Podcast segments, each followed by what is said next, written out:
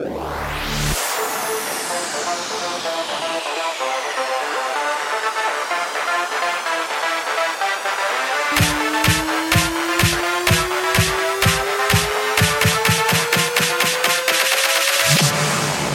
to the Innovative Teaching Podcast. Your hosts for today are Jeanette Schaefer. and Patricia Herrera. This is our Quick Tip Tuesday. Each week, we will bring you a quick tip to make your work life easier and more enjoyable. Jeanette, how do you handle student frequently asked questions? I answer them uh, again and again and again. No, I'm just kidding. One of the best ways to handle the questions, repetitive questions by students, is to actually do what we call screencasting.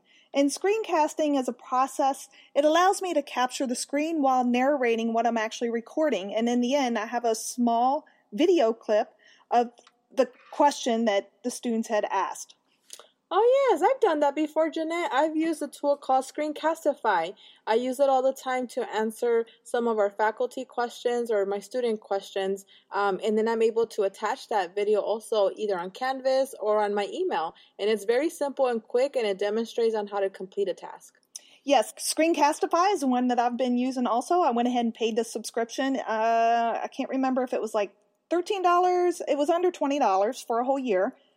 It makes it very easy because it works in the browser and I'm able to designate exactly what I want to record, whether it's uh, audio from the computer or my personal audio, along with the video on the screen.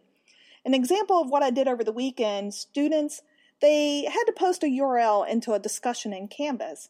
And they were posting it, but they were not linking the URL, so other students were not able to click on it to actually go to it and see.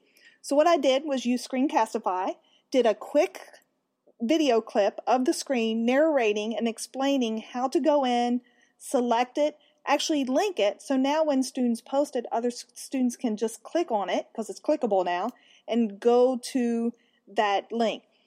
I was able to post the video right in the Canvas, right along with the information. Now I don't have to keep answering that question over and over again. That there's a video there to explain it.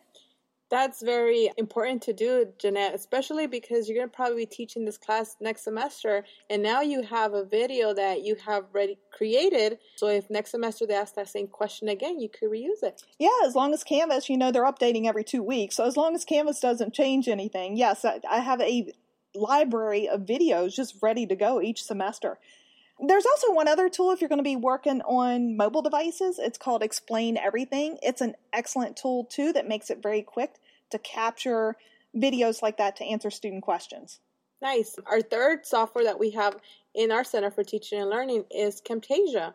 It's very advanced, so if you want to be able to edit more of your screencast and be able to add more information, you're able to. So come and see us in the CTL so we can show you how to use Camtasia yes, if you're if it's going to be long and you want it more formal, use Camtasia.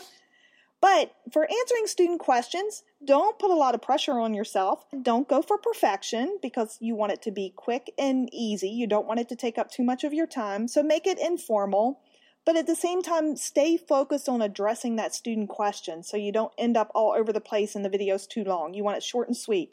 And then the other tip I have for that when you're recording, make sure you hide the other elements on your desktop that's not required as far as for addressing the student question. And make sure that the information that is shown is relevant and you're not showing any student personal information. You want to make sure all that stuff's hidden. Well, that's it for our Quick Tip Tuesday. We will see you Friday when we talk with Bradley Bush about how he uses screencasting in his courses.